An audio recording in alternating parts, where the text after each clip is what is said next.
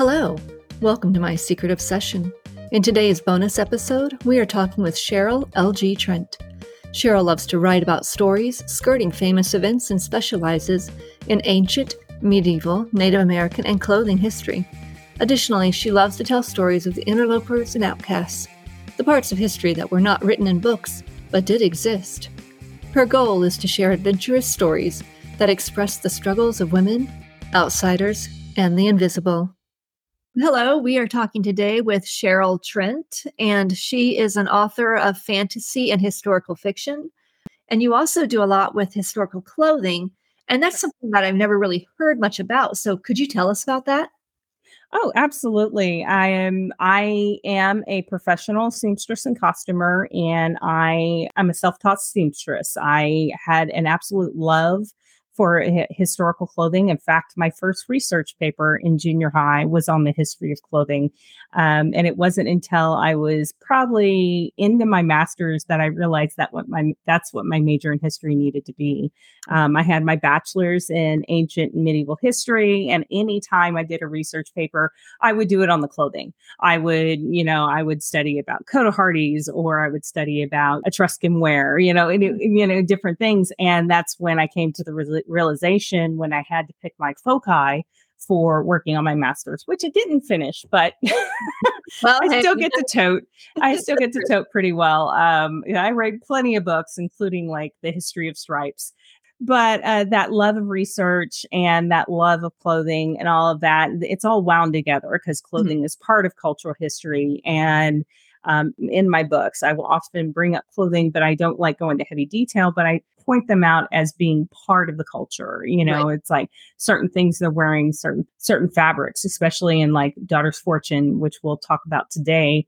It's a merchant book, and so one of the big um, things that was being exported out of India was textile. There were actually laws being thrown up all over the place in England and France banning the textile because people wanted it more than the English and French textiles. Oh. And so, and those are, and I think that's one of my first things that really fascinated me was consumption laws because I didn't understand the word to begin with, and right. um, and then I had to figure out what that meant. And what that meant was if you weren't of a certain culture or class, you were not allowed to wear certain items or certain cloths.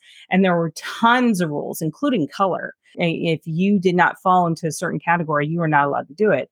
And consumption laws have existed all throughout history and, you know, just these guidelines. We finally started breaking the rules mm-hmm. on who could wear what and when, probably in the 80s. Uh, and into the 90s, which is, you know, so 1990s before we really started saying, yeah, wear whatever you want. really? That's interesting because I've never really thought about that. No, I I was born in 73, so I'm kind of like the 80s is is my teenage years and yeah, stuff. Even those simple rules where you're not allowed to wear white before Labor Day or right. you know, don't wear polka dots and stripes together. Those were very strict rules. And if you broke them, you know, societally you get in trouble. And they hadn't been actual laws by that point. They were just societal laws but right. you have religious laws that tell certain people that they can't wear certain things. You have state laws that had done that and, and governmental laws that have gone throughout history that right. have said you can't wear certain things unless you are of this class or even gender, especially gender. because I, I, have a memory as a child. Um, my mom took us shopping and I was trying on some clothes, and you know, we were in the the, the room and we're taking the clothes off and everything. And I remember hearing two women in another stall over and they were talking bad about this woman because she read she wore red to yeah. church. Yeah. And, and, and so I yeah. do remember that stuff, but I guess yeah. in my mind I always thought of that as like being um because we were very religious. Yeah. Um, more like the church rules rather than society rules. Yeah. Well, I mean, church is, is church is a a society. It is it is a you know a cultural group, and you don't realize that when it's normalized and you don't realize that when, you know, yeah. it's just something that you've been used to that may be completely different somewhere else. You know, right. a great yeah. example is red and white. Uh, red is a good luck color in the uh, Asian countries oh. versus white is the color of death. So, Boy, that makes a big difference, doesn't yeah, it? Yeah, it makes a huge difference. So, the clothing history, the historian stuff, heavily entrenched in all of my books mm-hmm. and all of my research because can't separate the two. And I absolutely love researching. So if I get mm-hmm. any opportunity to like go down a rabbit hole, I'm going. now you said you're a seamstress too. Do mm-hmm. you um like who do you work for? Do you hire do people hire you to make their own clothes? Like my daughter has somebody that she likes to buy clothes from for her and, and the woman and you know she makes them exactly what Christiana wants do you do that? How do people purchase your clothing? So I'm right now on a commission by commission basis. I did a big transition in my life recently and pretty much gave up all my worldly goods. So uh, I have limited access and, and, spaces and stuff to work on stuff. But uh, I had Etsy for, you know, since the dawn of Etsy. I started selling my clothes. And my friend's like, here's this new place, go do it there. Um, uh-huh. Um, so I did it there. Um, I went to conventions. All of my convention experience has to do with selling clothing. Mm-hmm. Uh, I had a, a kimono booth and then I had a steampunk booth. And so I would make kimonos or I would do upcycle clothing for steampunk. I would actually, and then I would do Victorian pieces and things like that. Um, or you know anything that the customer wanted me to try out and do. And just yesterday, I actually um, wore my Christmas tree dress. Oh, which oh, okay. was based on a early Mantua style, which is kind of from the time period that Daughter's Fortune is. But I have a uh, this dress that has garland hanging from it, and I have a star wearing my hair, and and so and it's it, and it's a lot of fun because it's got historical elements to it, but at the same time, I'm a tree, right? and I love doing that. I love doing that. I've done that um, more often than not, I have like gone, I have decided to go ahead and make a costume, but make it out of a certain time period. Uh-huh. Um, I made a Black Raven, and I think I did that one as a medieval style. And then I did a uh, Tom Servo from Mystery Science Theater 3, 3000, who's a robot. And my kid actually came up with this concept and did him as a 50s style sci fi okay. type looking character. And so I'm in this big, you know, poodle poodle type skirt, and you know, for his round base, and I've got on this uh, little pillbox hat with a with a bowl that looks like this clear dome on top of my head. lots of fun. Lots of fun. That, that, sounds fascinating. Do you ever post those on Facebook or? Oh, you, yeah, yeah, yeah. I mean, yeah, tons of it. You can hit if you hit my socials, you'll find it. I have a separate TikTok that's under um, my main handle that I've always had is CLG Butterfly. Okay. And you'll find almost that that's, you know, my Etsy, that's my, um, any of my socials, you'll find it under that. And then for the books, it is Cheryl LG Trent. But you can, like, even then, I've got, I've even got the costuming that's on the front of Daughter's Fortune, which I did um, I did a whole video on that and posted it on that page. Very cool. I, you know, I've never really met somebody who does has such a passion for clothing. That you.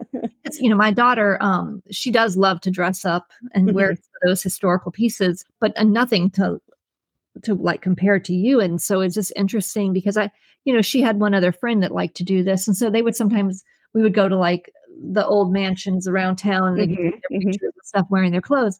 You know, that was fun, but I I never realized that there was such a passion among people who who really dive right into this. Oh yeah. Get yeah. consumed by it. I think that's fascinating. Yeah, absolutely. And you can find it in any of the subcultures. Like I mentioned, steampunk, you've got goth, you've got Lolita, you've got um, Ren Fair, um, you've got J-pop, you know, all of them, you know, they're kawaii. You, you have so many out there, especially for the, you know, our children they have kicked open that door yeah. and they have said, you know, wear what makes you feel good. That is like almost the number one philosophy. And yeah. I love it. I love it. I love it. I love it. And something I always promoted uh, with my children mm-hmm. um, was that not only wear whatever you want, understand that clothing is a construct. Mm-hmm. that you know there is no assignment of gender to actual clothing you can wear whatever you want so whatever feels comfortable to whatever you, feels comfortable makes you feel great yeah as i remember and you know like i said i mean i grew up in the 70s and 80s or mm-hmm. young Same. so you know there were certain colors that boys didn't wear mm-hmm. and certain colors that you know and and i remember my girls when the people would say something like oh boys don't wear pink they're like what you know, have a gender. You can wear whatever you want. And Yep. It's just kind of interesting to see how that has changed um, through time. Because you know, Well, yeah, and it's all about societal stuff because color used uh, pink used to be a masculine color. Pink used to be considered too bold of a color for women to wear, too masculine. really, Yes, I've that was during the that. Victor during the Victorian era. It wasn't until the 1950s when marketing decided that pink was for girls and blue was for boys that they started with the that separation. that's funny. I didn't. I did not realize that. Yeah. yep. That it was such a a recent. Uh, Yeah, yeah, yeah.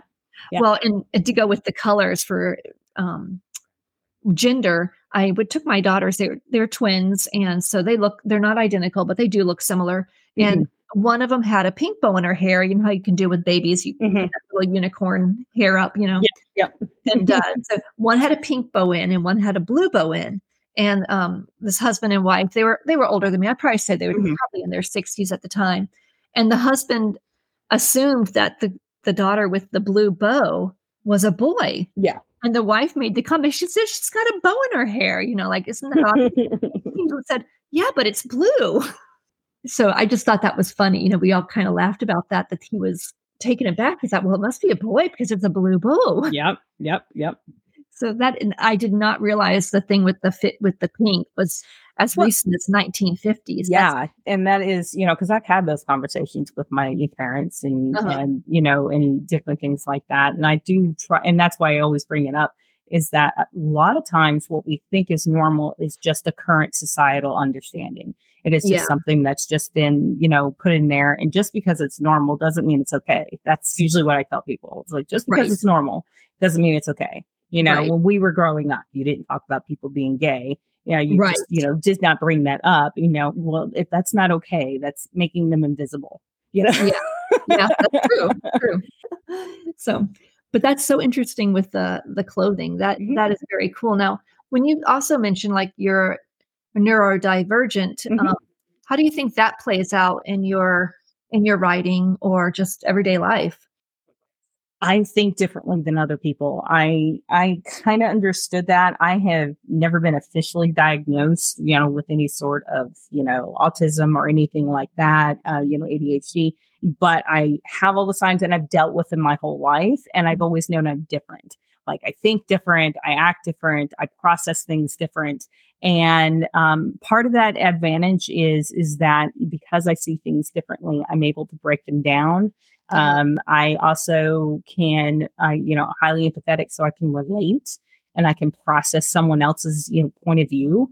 Um, and I think that helps a lot in writing because you, because the characters have different voices. You know, it's not like they blur together and you get confused who is who because those characters have distinct personalities. And I think that helps out a lot. Uh, Mhm. be- being the dyslexic part, um, just sheer determination to be able to put what's in my head down on the paper, despite the fact that I can't spell, Mhm. that I struggled horribly Mhm. um, to the point of having throwdown fights with my junior uh, English professor to turn around in my senior year. I remember, you know, during that time, I, you know, finally understood what a semicolon was used for, kind of, Yeah. sort of, and and uh, and I and that hyper focus that that all, you know, all that that comes with it. Not only did I type it out, and I that's one of the things, first things I learned with my neurodivergence. I can't write very well. My hand Mhm. hurts real fast, and so I learned how to type at a very early age. And you know, by the time I was 13, I was full. You know, we took that typing class, and I just went off on it. Um, so I had typed everything out, but I wanted the feel of the time period. So I hand wrote it all out, tea stained it, folded each of the diary entries up, wax sealed them, and tied them with a bow, and handed that in with the assignment. Uh, that sounds awesome. It sounds like it was like, you know, and as a teacher, I, I used to teach second grade. I mean, when you see that, you can really see that a kid has poured themselves into Yeah. assignment. I she was so impressed with it. She actually handed it to Mrs. Zerby, who was my uh, junior English teacher. And and after like I bumped into both of them because I think she called me back for something we were talking. Miss Bartlett and I were talking, and Mrs. Zerby came in and she just looks at me with a scowl. Mhm. She's just staring at me, and she was a tall woman. She was tall, Uh-huh. you know, violet red, curly red hair, and she's kind of looked down at me. She's like, I have to admit, it was really good. like killed her to say that, huh? those things stick, you know, you yeah. know, even though I struggle, even though it's hard for me to get what's in my head out on the page for so many years, you know, to the point I'd hand it to an editor and it would they believe read, but they would go, no, don't stop. It's good. We just have to get the grammar right. And so yeah. that's kind of what I've been doing for the past 20 years is writing those stories and, you know, working on the grammar, learning all that stuff that has taken me a lot longer to learn because of my neurodivergence, because of my dyslexia. Don't give up. Keep at it. It's practice. It's all about practice, yeah, you know. It is. Yeah. Mm-hmm. You have the passion, just take just practice. right. Yeah, for sure. For sure. So now th- there's so many things now that where you can just speak and it'll copy what you're saying. Do you use voice to text uh, for writing your books at all? Does that help or no? Because I am terrible describing things verbally. Like uh-huh. I'll forget words, but I do type, and I have always used like that was one of those first things is when I figured out that I could type faster than I could write. I said, "Mom, uh-huh. get me a typewriter."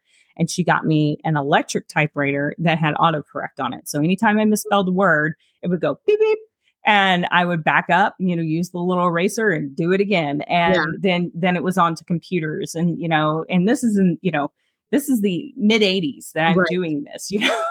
Right. You know, all of that was kind of new. Yeah, all that was new. And, you know, and then so I started um, using the typing and doing that when word processor came out. I was immediately on top of it, autocorrect, all of it. I have yeah. every tool that has come out, I've used it to my advantage, but I use it as a tool. I'm, you know, I'm not like, write this for me. I'm like, I'm going to write this out and then I'm going to use this as an aid and see if it's going to sound like my voice, you know, because because yeah. I come across that a lot is is like then I thought that a lot with a lot of my editors is like, well, this is grammatically correct. And I was like, yeah, but listen to the way this sounds when you read it out. Because mm-hmm. that's the funny part is, is that even though I like don't do voice to text, when you read my work, it's pretty easy to read out loud. It flows really mm-hmm. well because it has to for me to be able to process it. Mentioning your book, um, Daughter's Fortune, mm-hmm. um, I thought that was very interesting. I really liked it. it. It seemed fun. And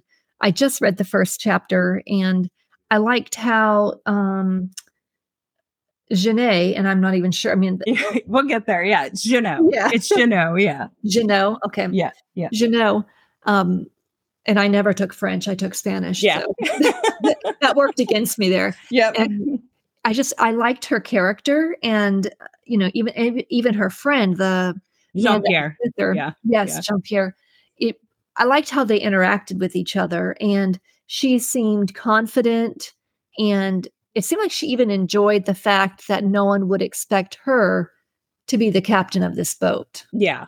Yeah. Well, I mean, she's used to it. You know, she's right. She's just part of the fun of that. Um, I get told a lot that my characters have excellent, you know, chemistry and interaction, and and I even when I'm writing, I try to make sure that you know if I'm describing a scene, it's built into the uh, the scene and it moves with it. You're not stuck reading a description. You're like, oh, we're in, you know, we're in a court. Okay, we're in right. a court. I've got that vision now we can move on and go with the dialogue, you know?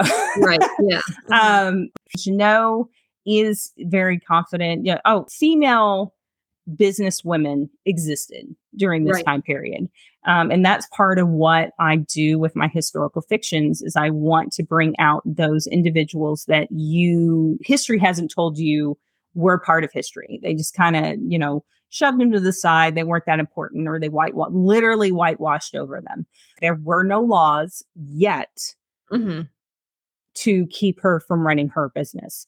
And she even goes through some stuff in book two that does kind of limit her. And she has to fight through that stuff in order to be able to um, continue to do what she wants to do.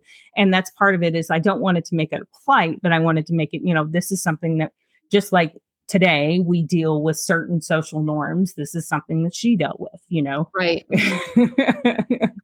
It is it's interesting because i feel like um when i was a kid i look back and i was in the bible belt of the south and mm-hmm.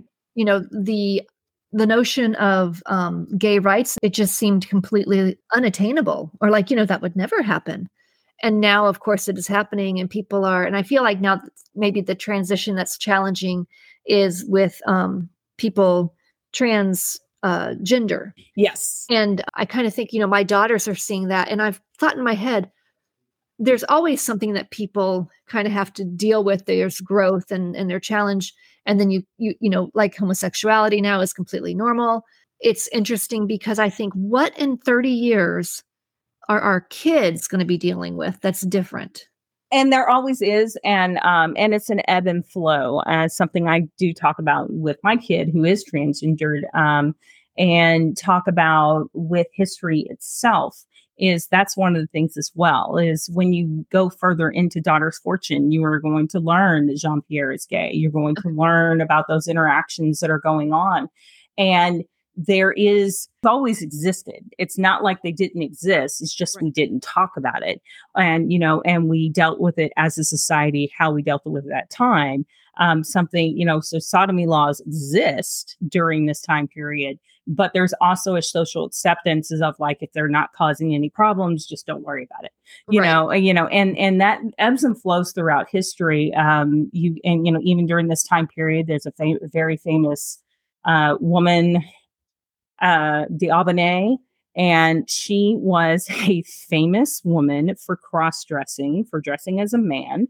Her father was the fencer for the king, uh, the head fencer for the king, and she learned how to fence. So she uh, ran off with her lover, and they did uh, shows where she would, you know, fight as dress as a man and fight as a man, and pretended to be a man for a while, and then she ended up seducing a woman um, who ran off to a nunnery and she ran off to the nunnery too to get her and then burned down the nunnery, you know, and she she was notorious famous because this isn't even the end. Then after she does all that, she they find out she's an amazing opera singer. And so she becomes a famous opera singer who is notorious for hitting on men's wives, getting challenged to duels, and won six every one of them, 16 duels. And she won every one of them and killed those men follow. She existed, and everyone was like, "Oh yeah, that's a bisexual woman, and don't don't get her in a fight." You know, yeah, don't so, challenge her to a duel. Um, so you're you saying know, that woman actually existed? She's just not your character. She's not my character. She wow. Actually, yeah, she was. She's an actual historical character, and you'll come across her briefly in book two. Um, so if you check the Velas, that's already been that's already out, and so you will come across her um, and Séranne, her lover. And that's kind of part of the historical fiction that I do is you do kind of run across those characters. I describe Jeannot and her involvement in history as being just to the left of the screen.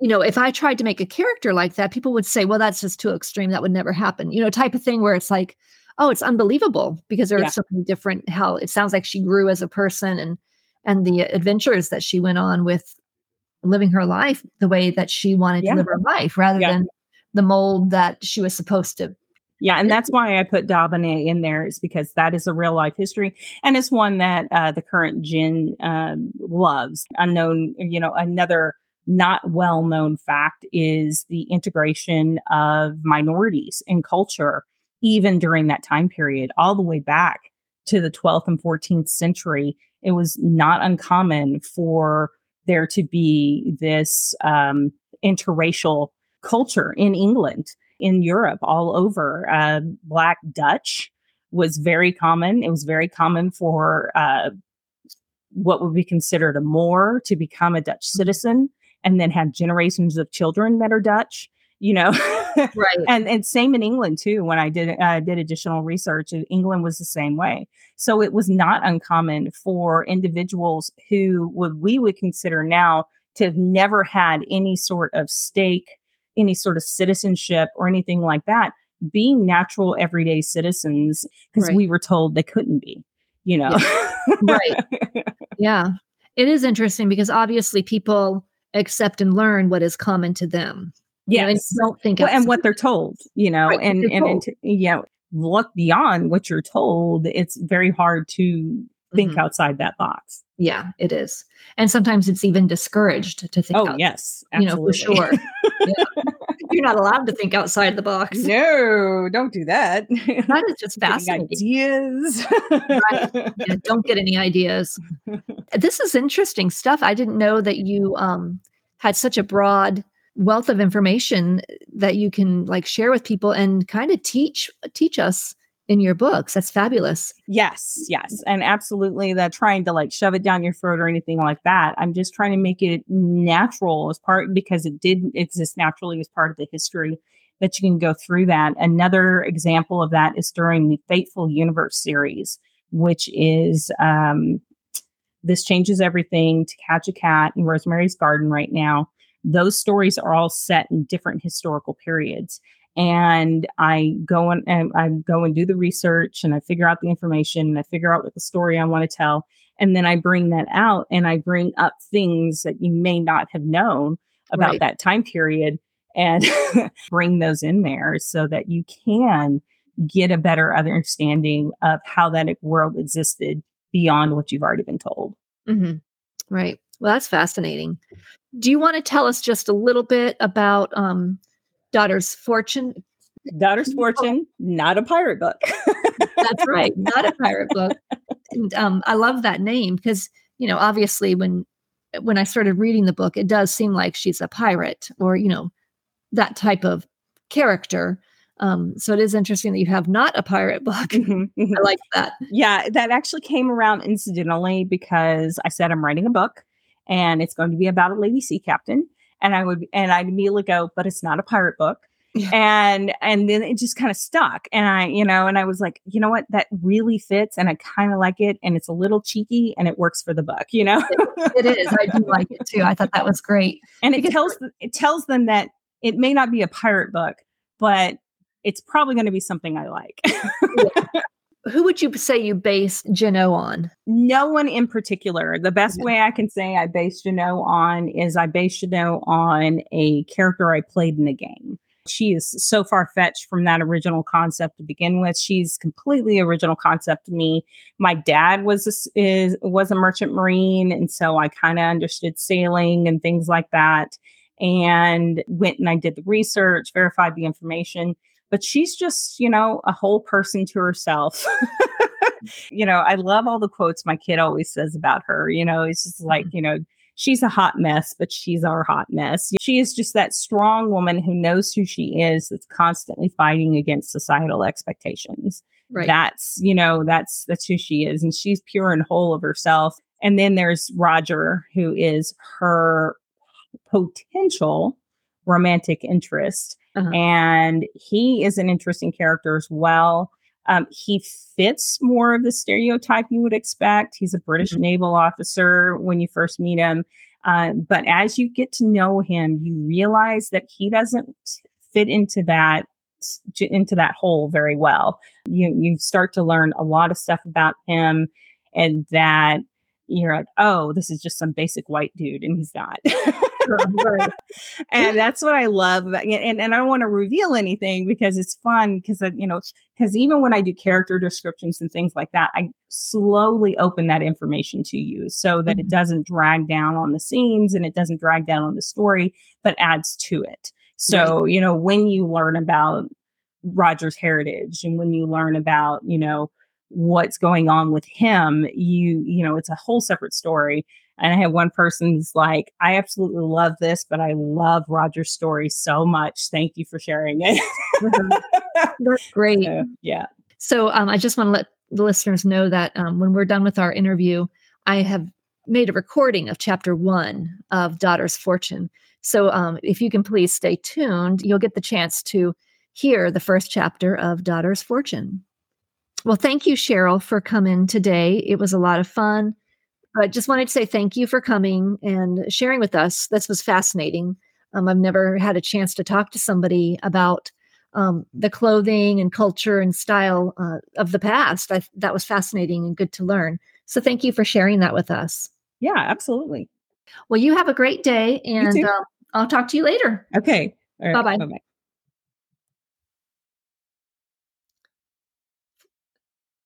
Daughter's Fortune, not a pirate book by Cheryl L. G. Trent. Chapter 1 It's Man's World. Jeannot politely pushed her way through the standing crowd as best as she could in skirts and wedged shoes. She blew the curls around her face out of her eyes and grunted once or twice before reaching her destination. She looked over the wooden banister, beyond the crowded seats below, and then even further to the square where the officials sat. Couldn't we get a seat? She sighed to her companion.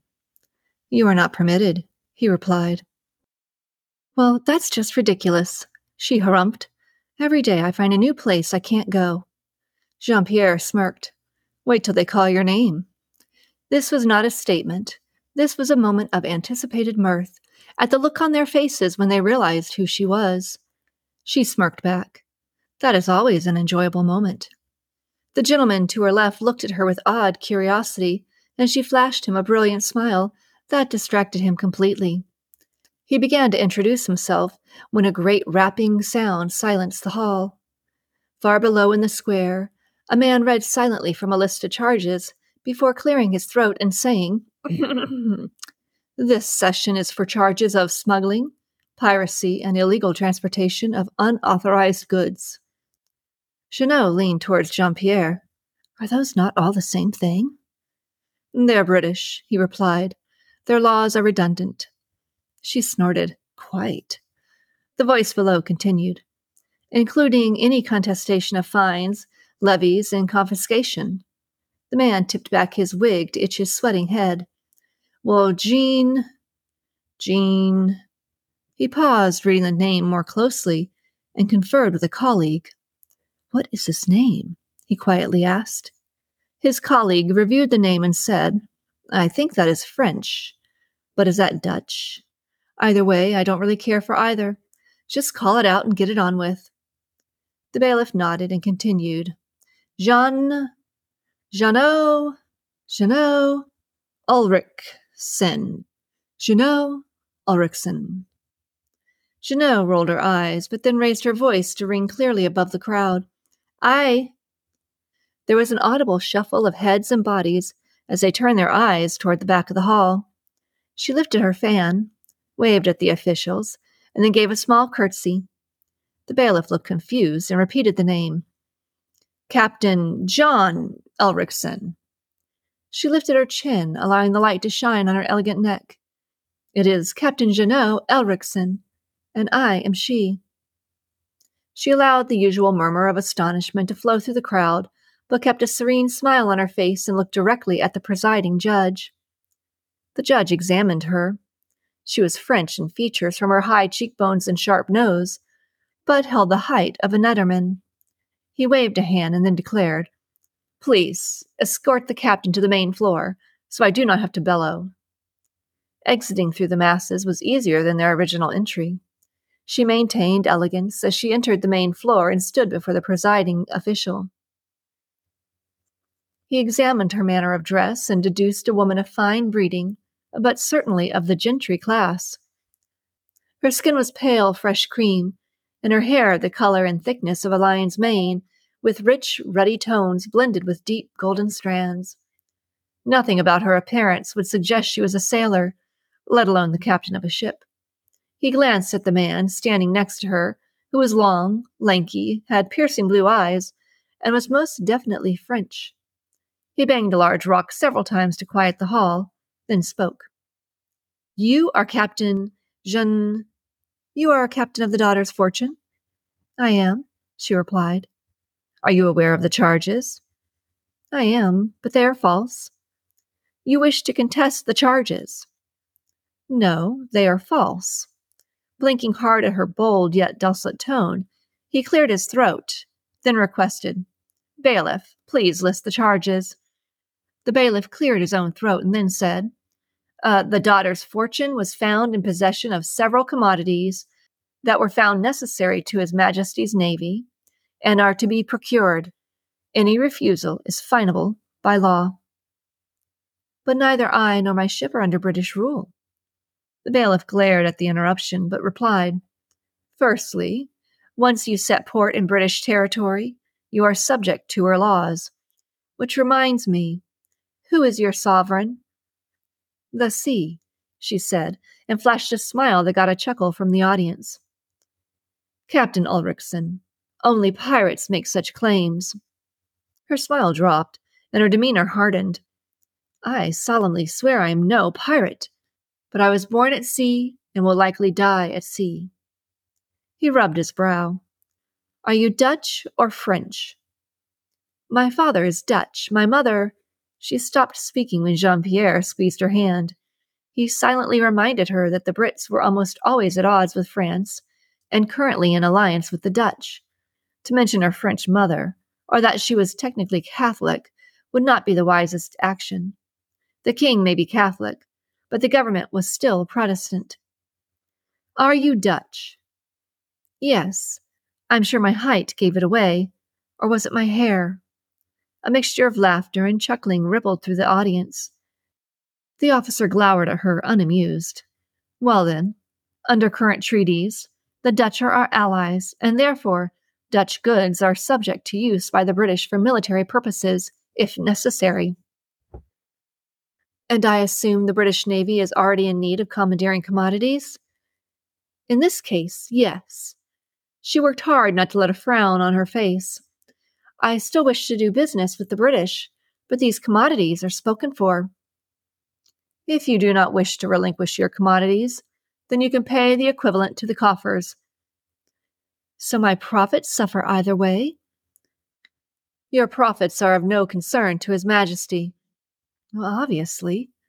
Madam, I suggest you curb your tongue. Jeannot glared at him, but calmly asked, If I wish to protest these actions, you just did, and it was denied.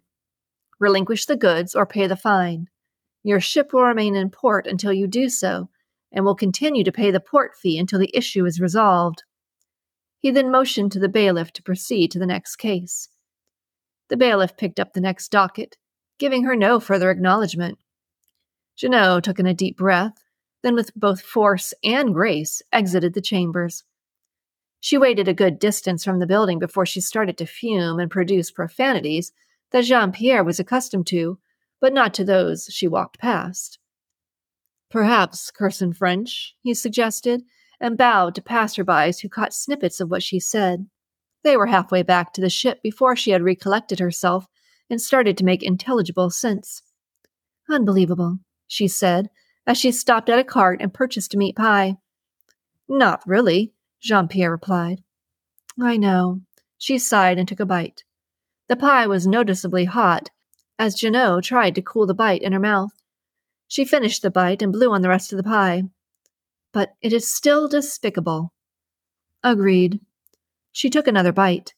A young street urchin rushed up to her, completely out of breath, and said, Pardon me, miss? Mouth full, she looked down at him quizzically. I have a message for you, ma'am. He brandished an envelope. She took the letter and opened it. A look of shock crossed her face. It's a writ. Our fees have been paid for. Jean Pierre stuttered. By who? It doesn't say. How odd, and so quickly. Well, I will not scoff at fate. If Olaf is back with the new hires, we will set sail at tide. Thank you again to Cheryl for meeting with us. You can find Cheryl on social media at CLG Butterfly. To keep up with the various novels and authors that we will feature, you can follow My Secret Obsession on Facebook, Instagram, and X at Cherish Lively, or visit the website at tinyurl.com slash cherishlively.